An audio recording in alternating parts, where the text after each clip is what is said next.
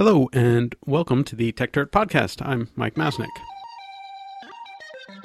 The world is increasingly technological, so we have better get methodical. Bringing precision to critical digital journalism with the singular vision of a modern monocle. Stopping the copyright police from pulling the wool on us. And taking on all the. Document the ways that they aim to take control. And make them fold. If we don't stand up to them, someone will get hurt. To grab a shovel and dig up the dirt. If we don't stand up to them, someone will get hurt. To grab a shovel and dig up the dirt. There have been lots of debates lately about, uh, well, the big tech companies and how intertwined with our lives that they may be or may not be, depending on how you look at it. There's also been plenty of talk about whether or not something should be done about these companies, and to a, a lesser extent, what it should be if something should be done. Uh, the companies themselves have argued for years that they are not monopolies and that competition is just a click away, as the saying goes. Uh, though many uh, certainly like to argue that point. Uh, reporter Kashmir Hill, who has been reporting on the privacy beat and the tech beat for many, many, many years, and is currently the deputy editor for uh, the special projects desk at Gizmodo, is has been talking about this and, and thinking about this, uh, and is one of the few reporters who I've long considered to be a must read. Uh, and her latest series is no exception to that rule. Uh, given all the concern about these big internet companies, Hill recently experimented with cutting each of the big tech giants out of her life for an entire week. Uh, and then did one final week without all of them, uh, and has written a story about each of those weeks. Um, as we're recording this, uh, only some of the weeks have been released. Uh, so far, Amazon, Facebook, and Google, and her experiences without them have all been released. Um, by the time this podcast goes up in a few days, um, two more of them will be up, which will be. Um, now I'm suddenly forgetting. you can jump in. I feel, yeah, this whole series has been like being in a time machine, and I've been struggling with tense throughout it. Um, but yes, I think when this podcast comes out, uh, I'll have cut the five tech giants out of my life, but the full block will be okay. coming the two days later. Okay, cool. um, and and it, it's it's worth noting that in order to do this, uh, you worked with a technologist, uh, Dhruv Mehrotra. Uh, I think I pronounced that right. Nailed can- it. All right, excellent.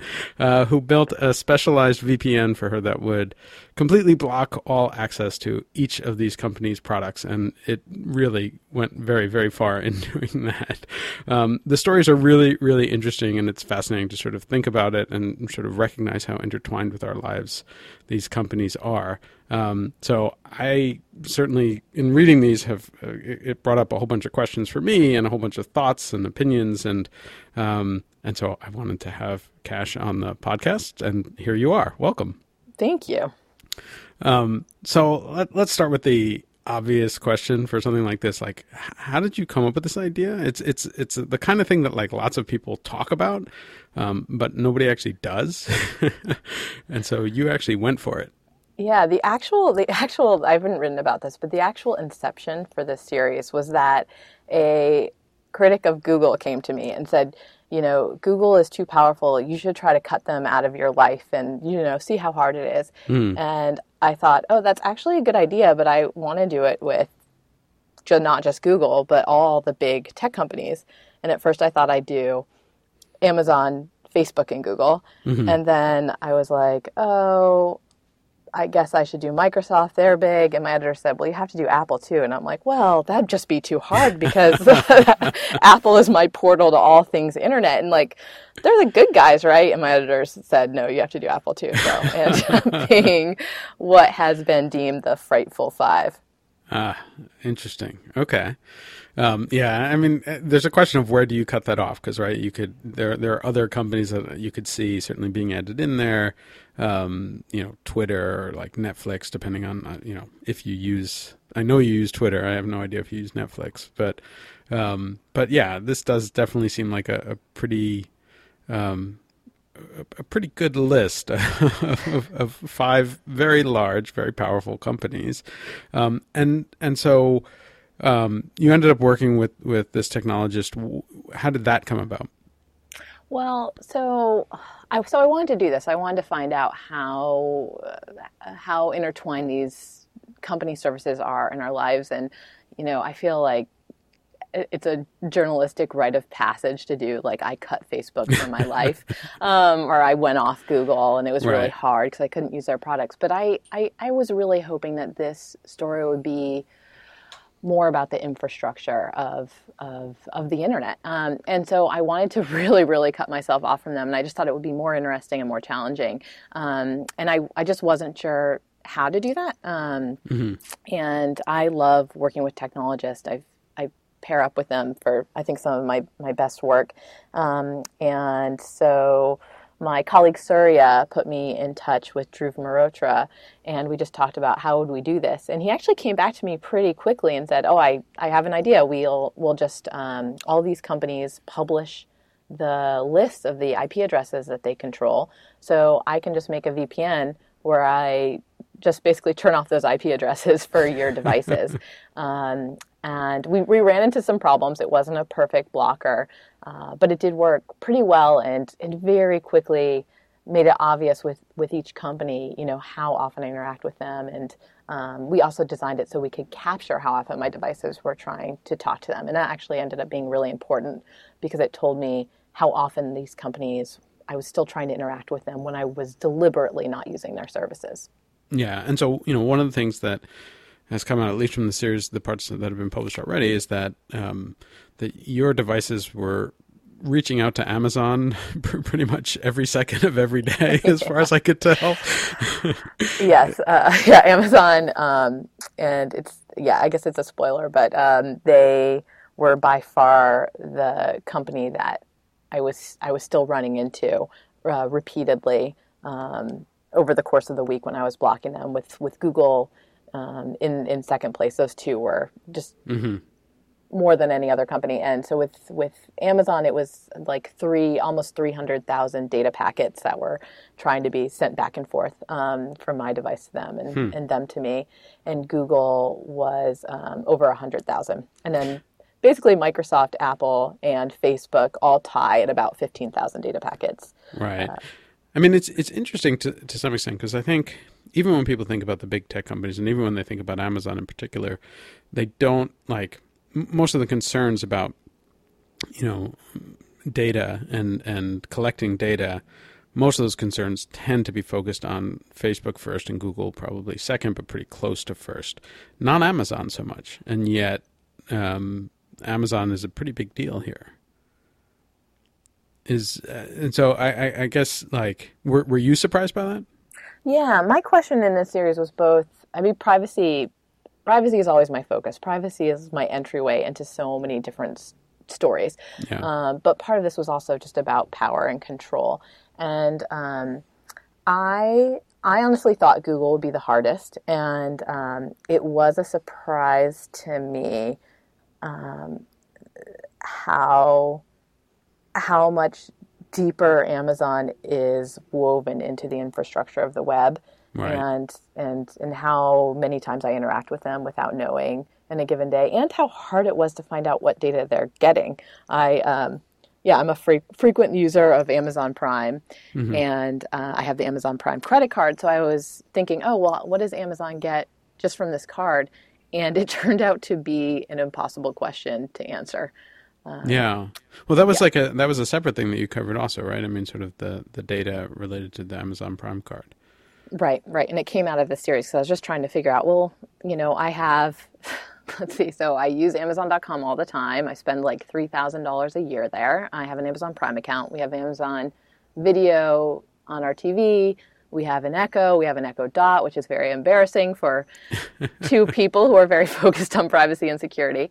Um, we both have Amazon Prime credit cards, and so I was just trying to figure out, you know, when I'm when I'm not trying to block Amazon, how much of my data goes to them, how much of my money goes to them, and it was it was hard to answer the question. Um, and then over the the course of the block, I found out a lot more of my data goes to them than I realized.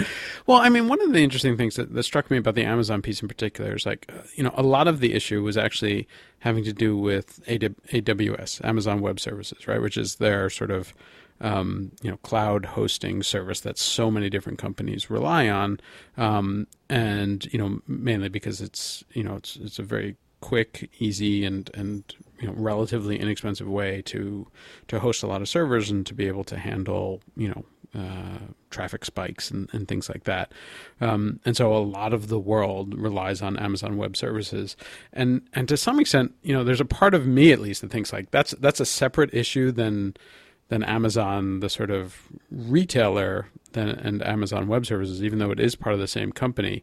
And I'm kind of curious how the experiment would have gone if you had separated out Amazon Web Services from Amazon and and everything that, that it does. Was was there any um, I mean, did you think about it that way, or did you consider just you know leaving Amazon Web Services as a separate issue? Well, I was actually trying. I mean, what I was interested in was the opposite. Was mm-hmm. the extent to which these companies all started as kind of single service companies. Um, that Amazon started as a company to sell books, and Google started as a company to um, uh, do internet searches, and Facebook. Right started as a company to decide who was hot in your college class.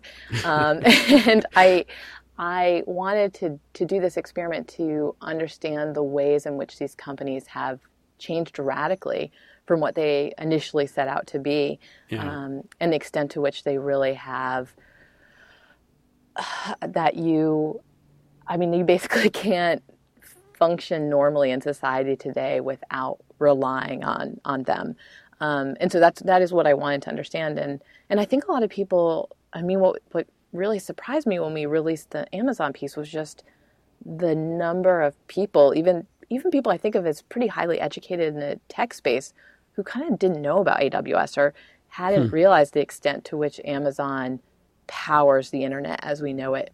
Um, and so that's what I always love to do with pieces is just take something that's kind of like basic knowledge to people in certain circles and, and make it um, known to people outside of those circles. Um, so yeah, I never thought about about breaking it out. Um, though I do think there's a question like AWS in terms of the data it collects about people is is is different from you know Google trackers on a page or, or Facebook right. trackers on a page. So I think there is some unfortunate conflation of of what happens in terms of like data packets being sent around. Um, but I'm hoping the larger takeaway is that people just realize how powerful these companies have gotten. And it really, it was actually uh, I, I learned, I mean, as part of the story, I ended up going back through, um, you know, Amazon's uh, earning statements from the past decade or more. And I hadn't realized that Amazon is only profitable because of AWS and that yeah. overall it loses money on its retail business. Uh, and that was kind of incredible to see that, that Amazon recognized this market need and really filled it over the last 10 years.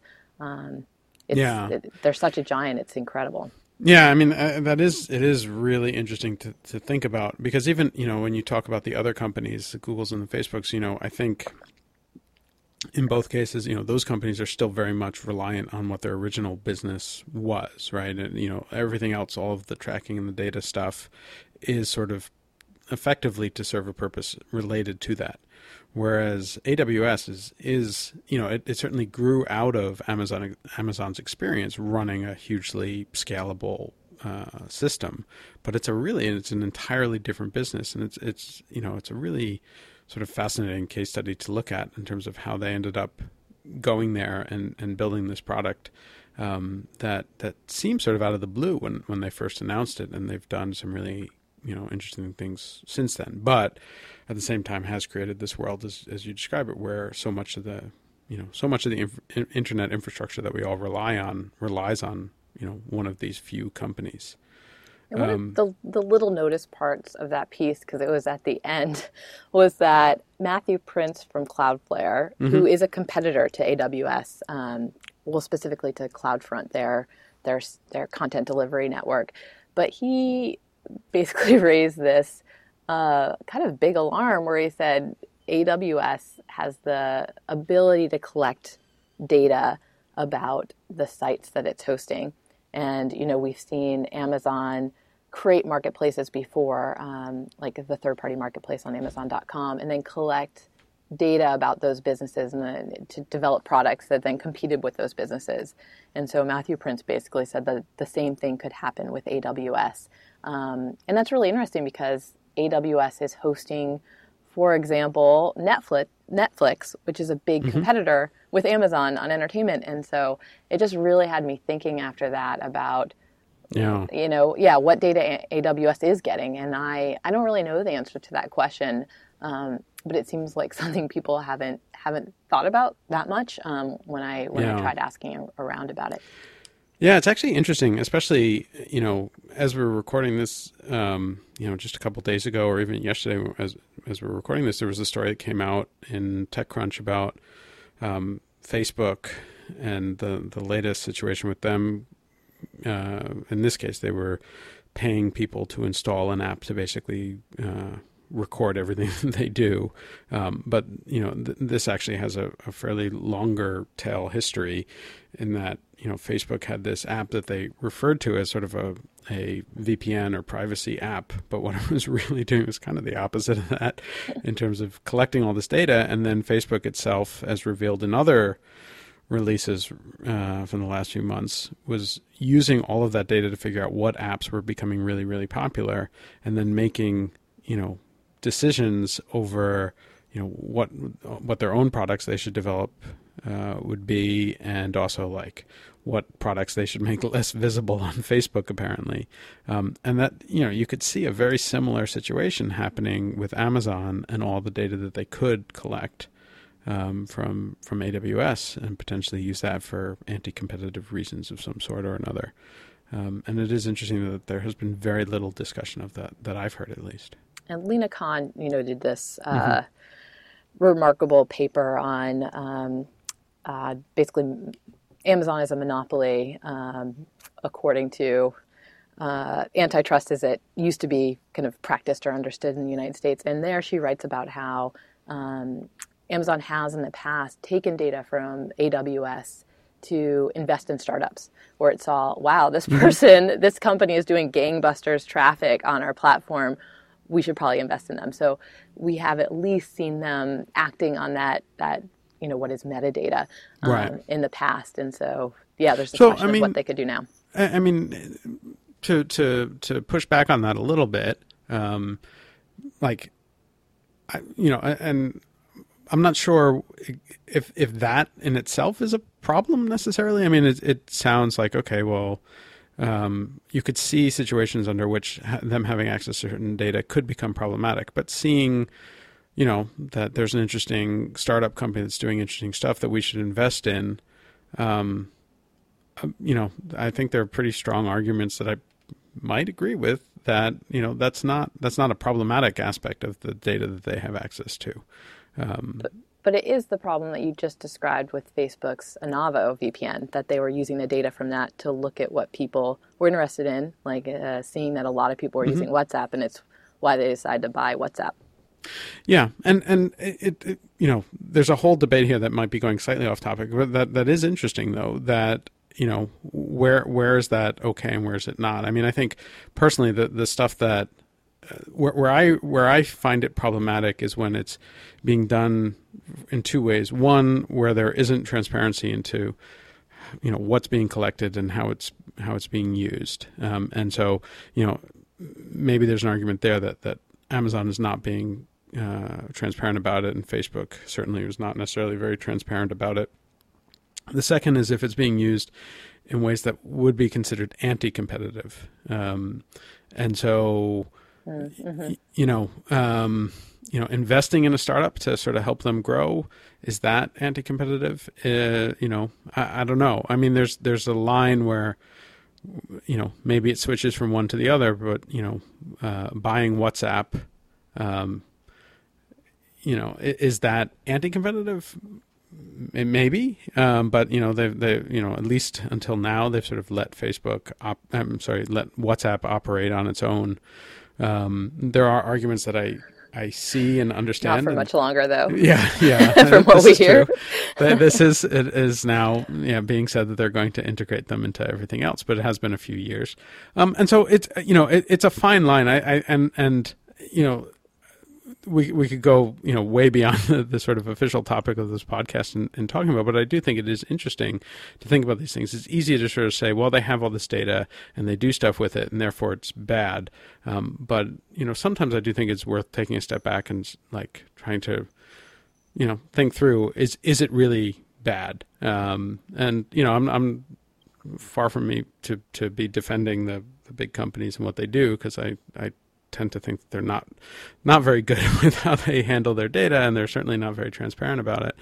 Um, but you know, I, I, I at least just think we should we should be careful about, or at least I'm going to be careful about saying, you know, just because they have access to this data, that's necessarily a bad thing. Right. No, I absolutely agree. I, I don't like data boogeyman, and as I, I know you know since you read my work, I usually try to go out there and find the harms as opposed yeah, to you know absolutely just saying it's bad because they have access to this data. Um, but I do like people to know that they have access to this yeah. data. no, and I, I, think that's important. I mean, I think the transparency part is, is really important, and, and, sort of, you know, reporting like like the work that you do is is what helps make that clear. And certainly, you know, I think the world would be a better place if the companies themselves were a lot more transparent and and you know, to the point of giving the end users a lot more visibility into what it is that, that they do, because every time it comes out in these ways where it, it wasn't so transparent, then, you know, it just, you know, it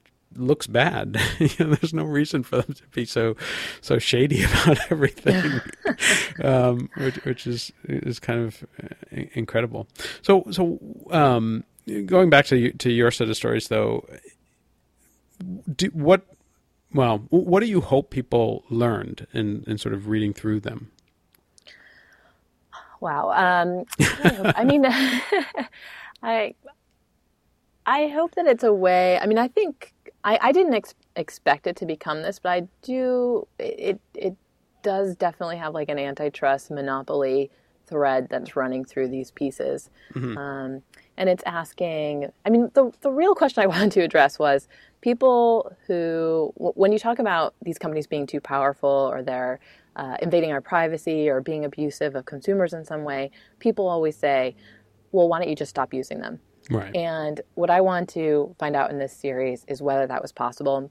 And I think the answer is that it's not possible. Um, mm-hmm just because they're so woven into everything we do. So that was really the main takeaway that I hope people have from this is that the answer isn't just stop using their products. We need to do more, um, whether that's regulation um, or you know uh, choosing to use other products um, to help them be competitive with, with these ones. But it, right. it, it's just not possible to not use their products.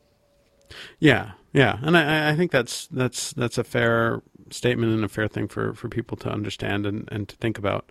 Um, you know, it's one of the things that, that struck me as I was reading, and I've been, uh, you know, reading the, each of the pieces so far and thinking about it is like, to some extent, it almost feels like, you know, what would it be like if you, you know, cut roads out of your life, right? like, you, you know, you couldn't travel by road. Like, wow, that would be, really, really difficult. And so, you know, because that's how you get anywhere, right? Unless you're just you know, right. I'm going to cut the U.S. government out of my life. right, right, right. A hard there, one to tackle.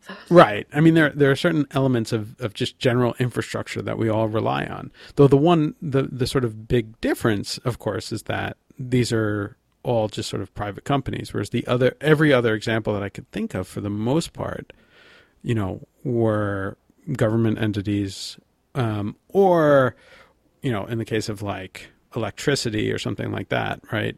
You know, that's that's a heavily regulated industry, um, and so like you know, if you told me to cut PG&E out of my life, like that would that would have a huge impact because I sort of rely on having electricity for like almost everything.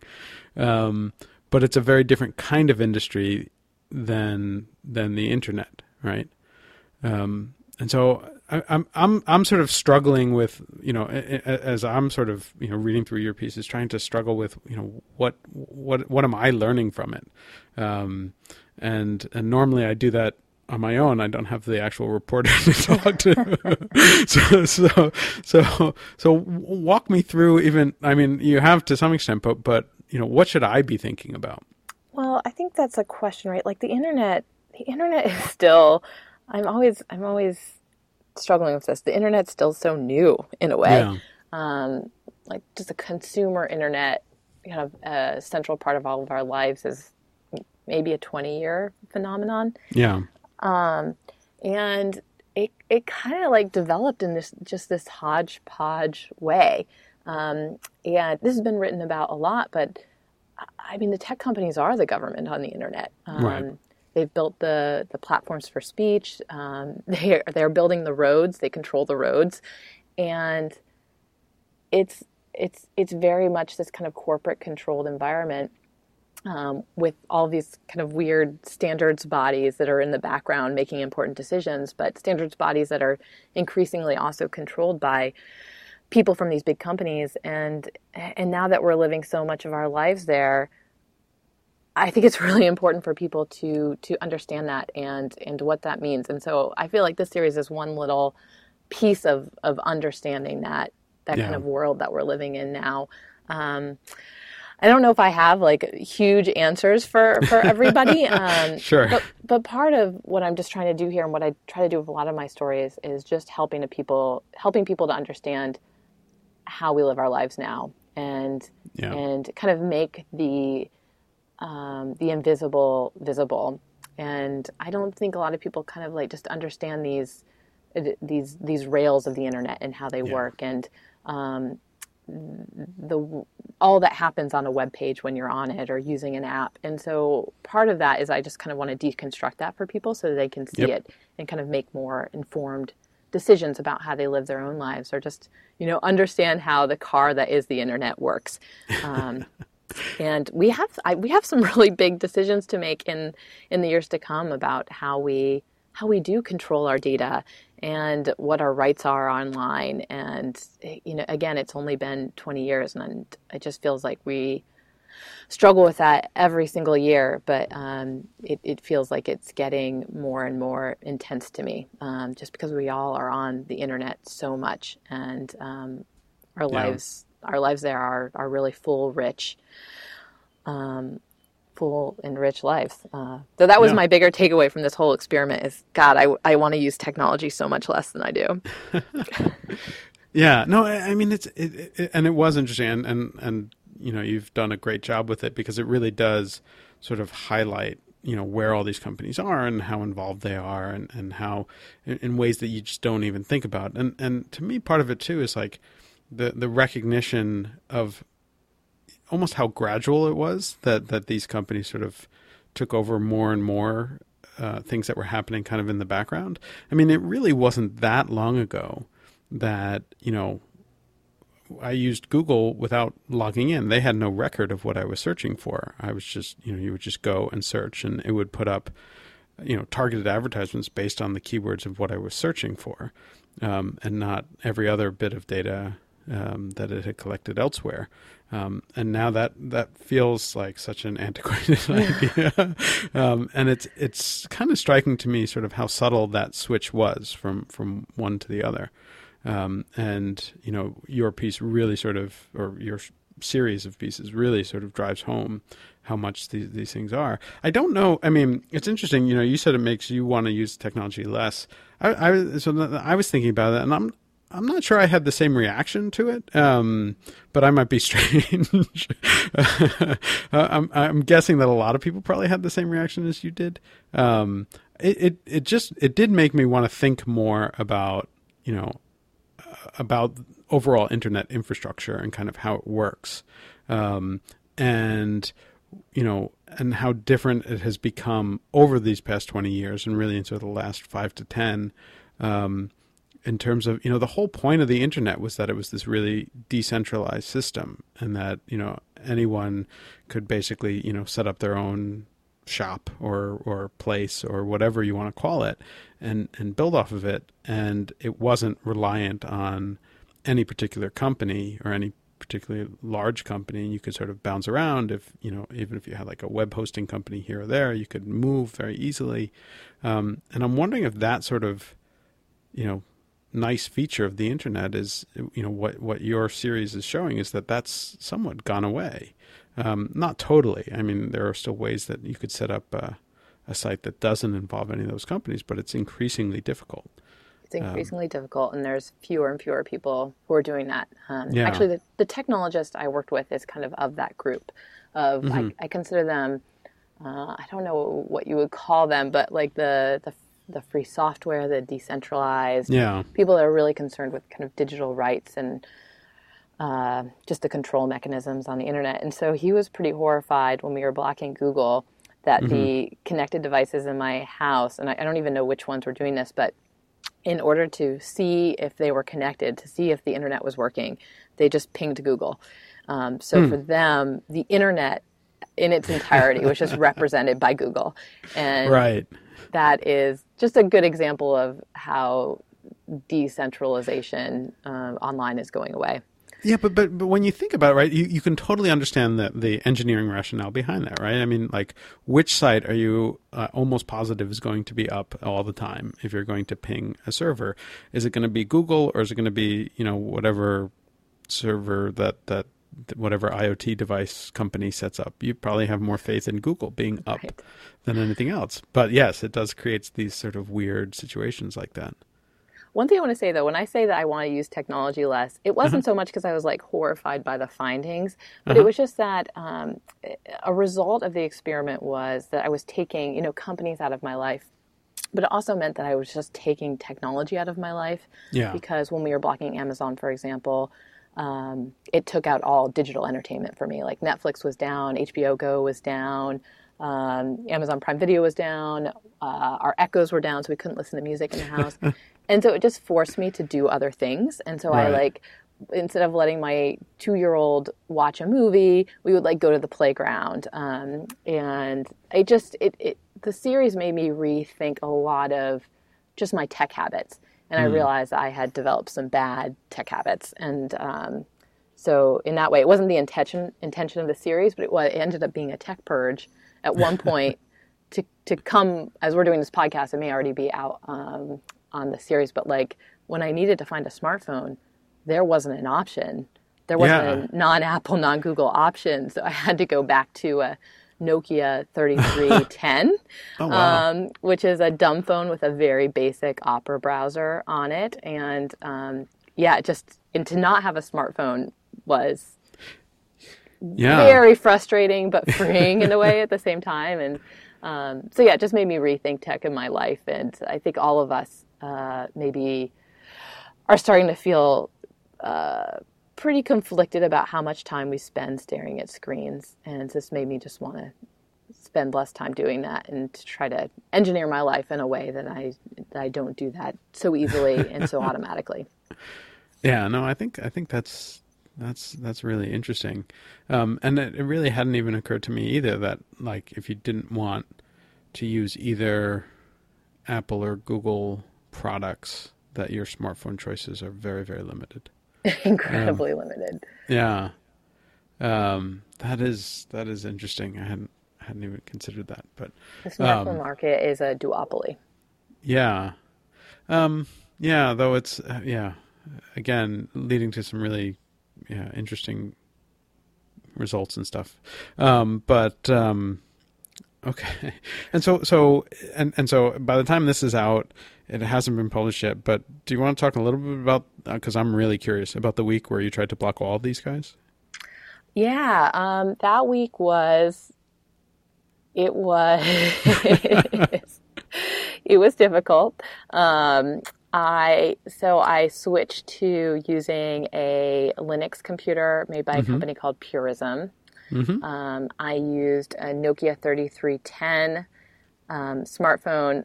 Luckily, actually, my, Microsoft had bought Nokia, and so I got the Nokia 3310 and was like, "Oh God, it's a Microsoft phone." But apparently, they had since gotten rid of it in a very Yes. bad deal where they lost a lot of money, Yeah. um, and it's now owned um, by a different company. Um, and uh, what else? I so yeah, so I, I I just I didn't have smartphone options. That's going to change soon. Um, there's a couple of different outfits that are working on non-Apple, non-Google smartphones, Yeah. um, but they they I think the earliest one is available in um, in April, um, and yeah, a lot of the internet I couldn't use, and uh, I couldn't find like a. I didn't have mapping apps. Um, yeah, it just made life harder. Like these tech giants offer a lot of services that make our lives really convenient. Yeah. And I definitely missed those services, and it was inc- it was very hard to try not to use all the tech giants, if not impossible.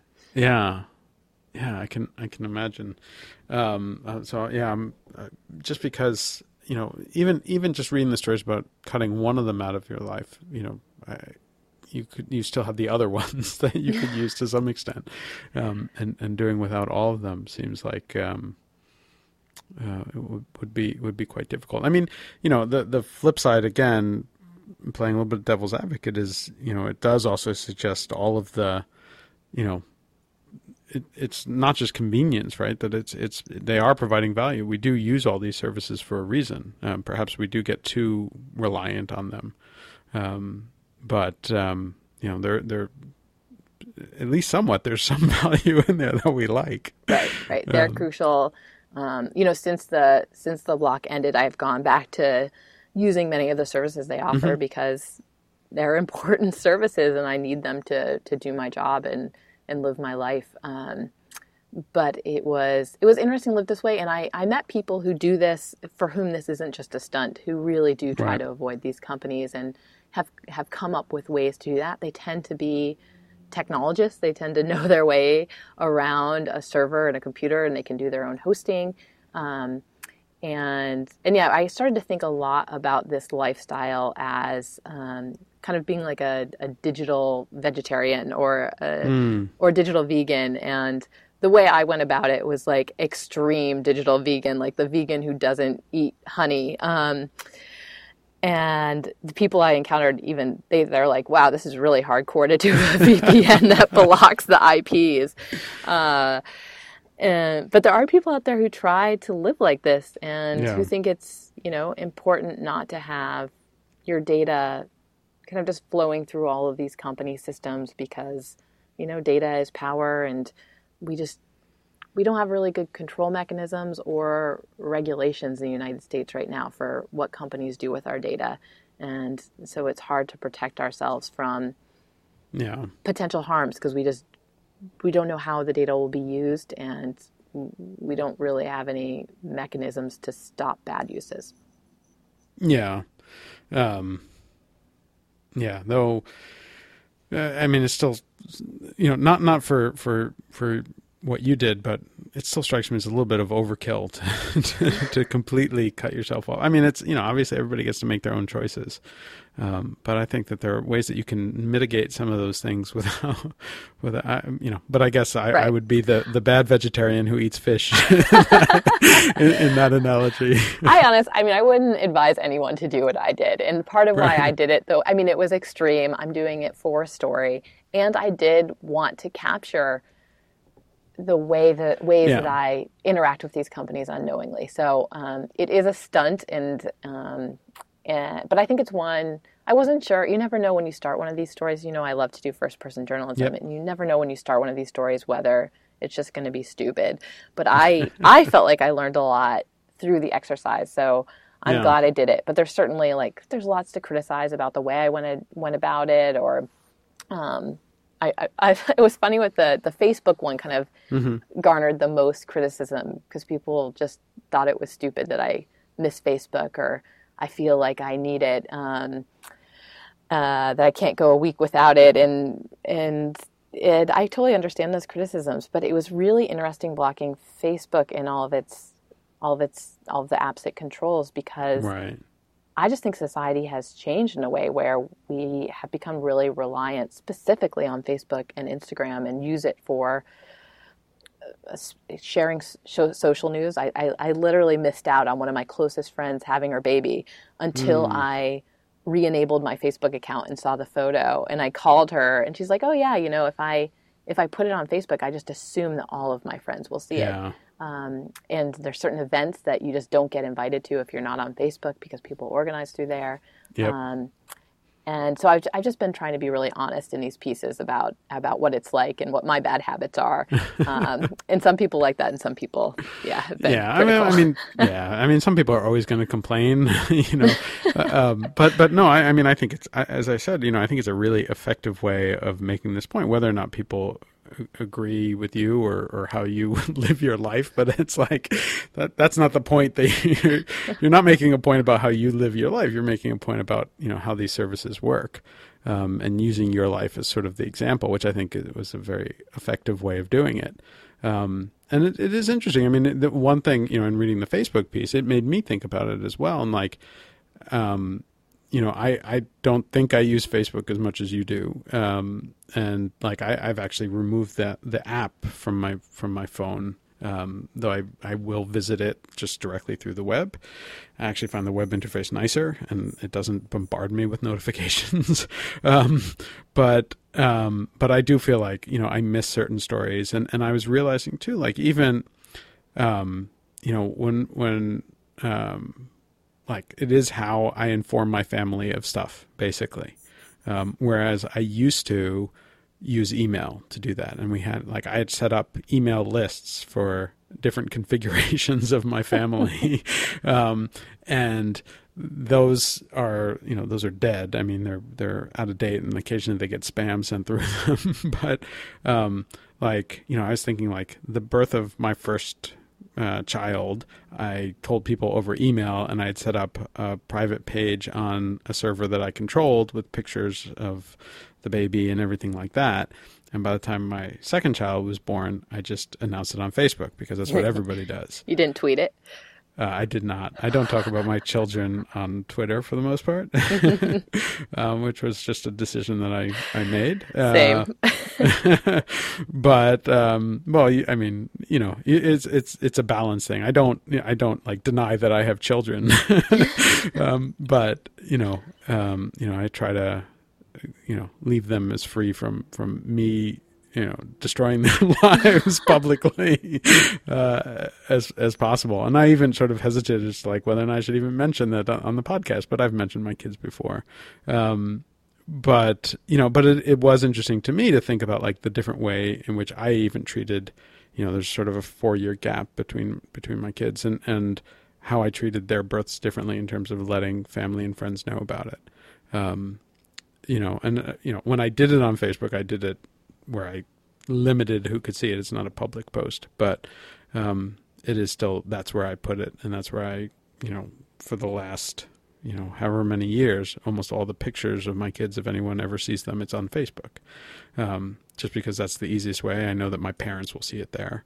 I know that my sister will see it there. I know that you know various cousins will see it, um, and it's just that's just the way to do it. But then there's the question of like, well, is that really the way that I want to share my information about my family? That was the hardest thing about the full block is that I was reliant on email. Uh-huh. And I found that people just don't respond to email anymore. and texting, and I was using this Nokia 3310, so I had to do T9 texting, which oh, is, Oh, gosh. you know, I remember that. yeah, I lived so yeah, just communicating with people is hellish when blocking Yeah. all the tech giants. Yeah. Yeah, it's interesting, and, so so one of the the other things, um, and I guess this will sort of be the, the the final thing that we can talk about that you know, and you've brought this up a little bit as we're talking about it, just kind of like, and and not with not not with any sort of um, specifics, um, but like you know, getting people to think about you know sort of what should be done um, in these situations. You brought up like the idea of antitrust and, and monopoly power, duopoly power in some cases. Um, and, you know, this is something that I think about a lot. Um, and that, you know, certainly your series got me thinking more about, um, which, you know, is good. And I'm sort of, you know, I've been talking a lot lately about, you know, in an ideal world, um, we would have a lot more competition for these services, so that the idea that competition is a click away wasn't such a crazy idea. Um, that's not the world that we live in right now necessarily, um, but I'm trying to figure out, like, and, and this is this is beyond, you know, the realm of what you were writing about. Like, how do we get to that world? Um, and I I have a fear um, that most of the solutions that people suggest do the opposite, hmm. which is, and and and you can disagree with me and tell me that this is this is incorrect, but or that you know you you feel differently. But I I worry that the reaction to most of these kinds of things when they talk about regulating these platforms, I fear that it leads to worlds where they sort of get locked in as the only platforms. Um, so yeah, I had I have two thoughts when you asked me that question of solutions, yeah. and I think, you know, again, privacy realm is kind of my uh, the realm where I'm most comfortable, and I would say, you know, we need better privacy regulations. We need something like the California law where you can get access to your data, so that when I ask Chase and Amazon, hey, what does Amazon learn when I use my, you know, Amazon Prime Chase credit card? They have to tell me.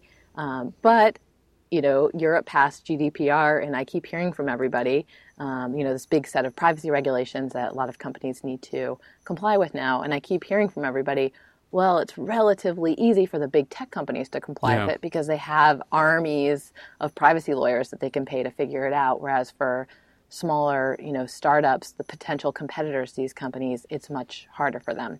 Yeah. Um, so I definitely hear that a lot.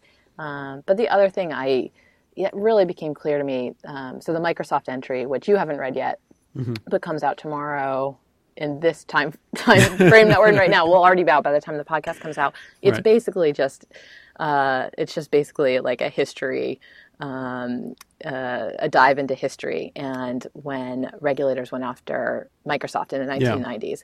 Yeah. And I mean, my takeaway from this is that I really, I really think that the Open Markets Institute has compelling arguments that antitrust regulators in the U.S. have just been asleep at the wheel for uh, for decades, really. Um, and you know these these the frightful five: um, Amazon, Facebook, Google, Apple, uh, and Microsoft have bought like over 400 companies in the last few years, and there's just been no pushback from from regulators. And it, yeah. it does seem like we've seen some really consolidation. Um, we've seen consolidation of control in certain markets, and the Federal Trade Commission is, you know, supposed to oversee that, and it, it kind of feels like they're not. Um, so. Yeah, I mean, I'll, I'll, be interested to read it. I I will admit, and I think I've said before, I, have not found open markets people that compelling. Hmm. you know, um, I, I I read you know what they what they write, and I certainly listen to them, and I think they're you know they're smart and well-meaning. Um, but every time i've sort of dug in on some of their stuff i, I have issues with it. This is you know again I, we don't need to go off on a on a huge tangent. Um, so I'll, I'll, be interested to sort of see what that is. I mean my sort of potential counter to that is that you know over and over again well so two two counterpoints. One being that um, you know i i think i tend to agree with some aspect of the way the FTC works on antitrust right now, in, in terms of like focusing on whether or not there's consumer harm, um, which I know like the open markets people think is is the wrong standard to be using. Um, I think there's value in that. Um, uh, you know, I, I, do think there is an interesting argument specifically around the acquisitions. Um, and some of the open markets people have made this, and, and this is this part is more compelling to me than others. That you know, perhaps when the companies are like this and and have so much say like we should be looking much more closely at the acquisitions even if it's like a small company like the WhatsApp and Instagram acquisitions potentially. Um but you know um, I, I don't know. Some of the other and, and so oh, so the other point I was going to make is like you know, we've heard some of these arguments before. I mean, part of the rationale for the, and again, I haven't read the, the piece that you did on Microsoft, but like some of the rationale for the antitrust effort against Microsoft at the time was, you know, how dominant was, and basically nobody could, um, you know, nobody could ever take down Microsoft, and they were going to control everything, and they were destroying the internet with Internet Explorer, and yet, you know, here we are 20 somewhat years later, Internet Explorer has like, you know, one percent of the market, uh, and it's a very very different place. And you know, and But the I- question is, is that because of Right. the antitrust crackdown in Sure. Now that that's that is a question. I think it would be very difficult to draw a direct line from that. Maybe it hurts some aspects of it, um, but I don't see like the remedies that the antitrust effort put on them. You know, you could argue that it led to different actions and different things that sort of um, hurt Microsoft in other ways, but you know, I'm not convinced. I mean, the other the other point that that I, and I've shown this article around before is like there was like this uh, 2007 article I forget where it was that talked about how um, there was this social network that was going to dominate all other social networks and nobody would ever stop it. And it was a problem because it was going to be the monopoly and it was MySpace Mm-hmm. right? And it like even that article sort of mocked Facebook as a potential competitor to MySpace. And that is not how the world played out you know? And so I, you know I, I like the idea of creative destruction and, and allowing competitors to, to step in and and uh, you know and, and destroy the monopolies that that people see uh, when that's possible. And I worry about policies that that potentially get in the way of that or lock in the big companies as as we talked about before. Yeah, I think that's a real danger. but it's you know there it's these are difficult questions and i think they're ones worth thinking about and and in order to properly think about them and discuss them it does help to have a better understanding of you know what the different companies are doing. And that's you know and i think your article or your set of articles are, are really helpful And, in thinking about it and certainly making me think about it as well. Um, but um, yeah I, I don't think that there's necessarily an easy answer for any of this you know i think uh, I don't either, and that's why I'm glad I'm a journalist because I, don't I don't have to come up with the answers. I just have to ask good questions.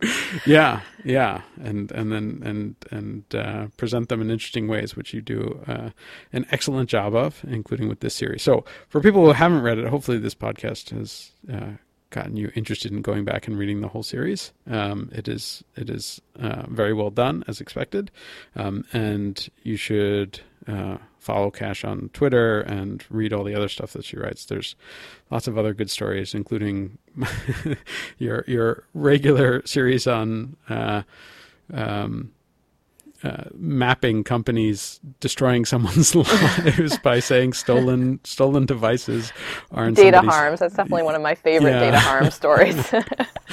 um, there, there's some good ones there, and, and lots of other stories as, as well. Um, but this this was a really great and thought provoking series, and uh, I'm glad that you were. Uh, well, I'm glad that you wrote it. I'm glad that you were able to take the time and, and talk to me on the podcast as I sort of puzzle through it in my own head as well. My pleasure. And I also love that this series comes with videos for people who don't Yes. like to read. Um, the videos are really incredible, done by my colleague. And yeah, I love them. And they feature. Are they hosted? My on daughter. servers? Uh, yes, uh, uh, your daughter, who is now somewhat public because because of the videos. Um, are are the, are the videos hosted on a big tech platform? Yeah. So actually, I don't know if they worked it into the video, but the CMS relies on Google um, Okay, hosting. So yeah, there you go. tech giants are always in the background. Yes, yes, yes, uh, as always. Um, but okay, cool. Well, uh, again, thanks, thanks for doing the podcast. Um, it was an interesting discussion. It's um, you know the articles gave me plenty to think about. The, this discussion has continued to give me plenty to think about, and so I always appreciate that. Um, and it's uh, fun to, to get a chance to talk to you. And um, that's that's it. well, this is great. Thanks for having me on. Sure, and uh, thanks everyone for listening. And we'll be back next week. To grab a shovel and dig up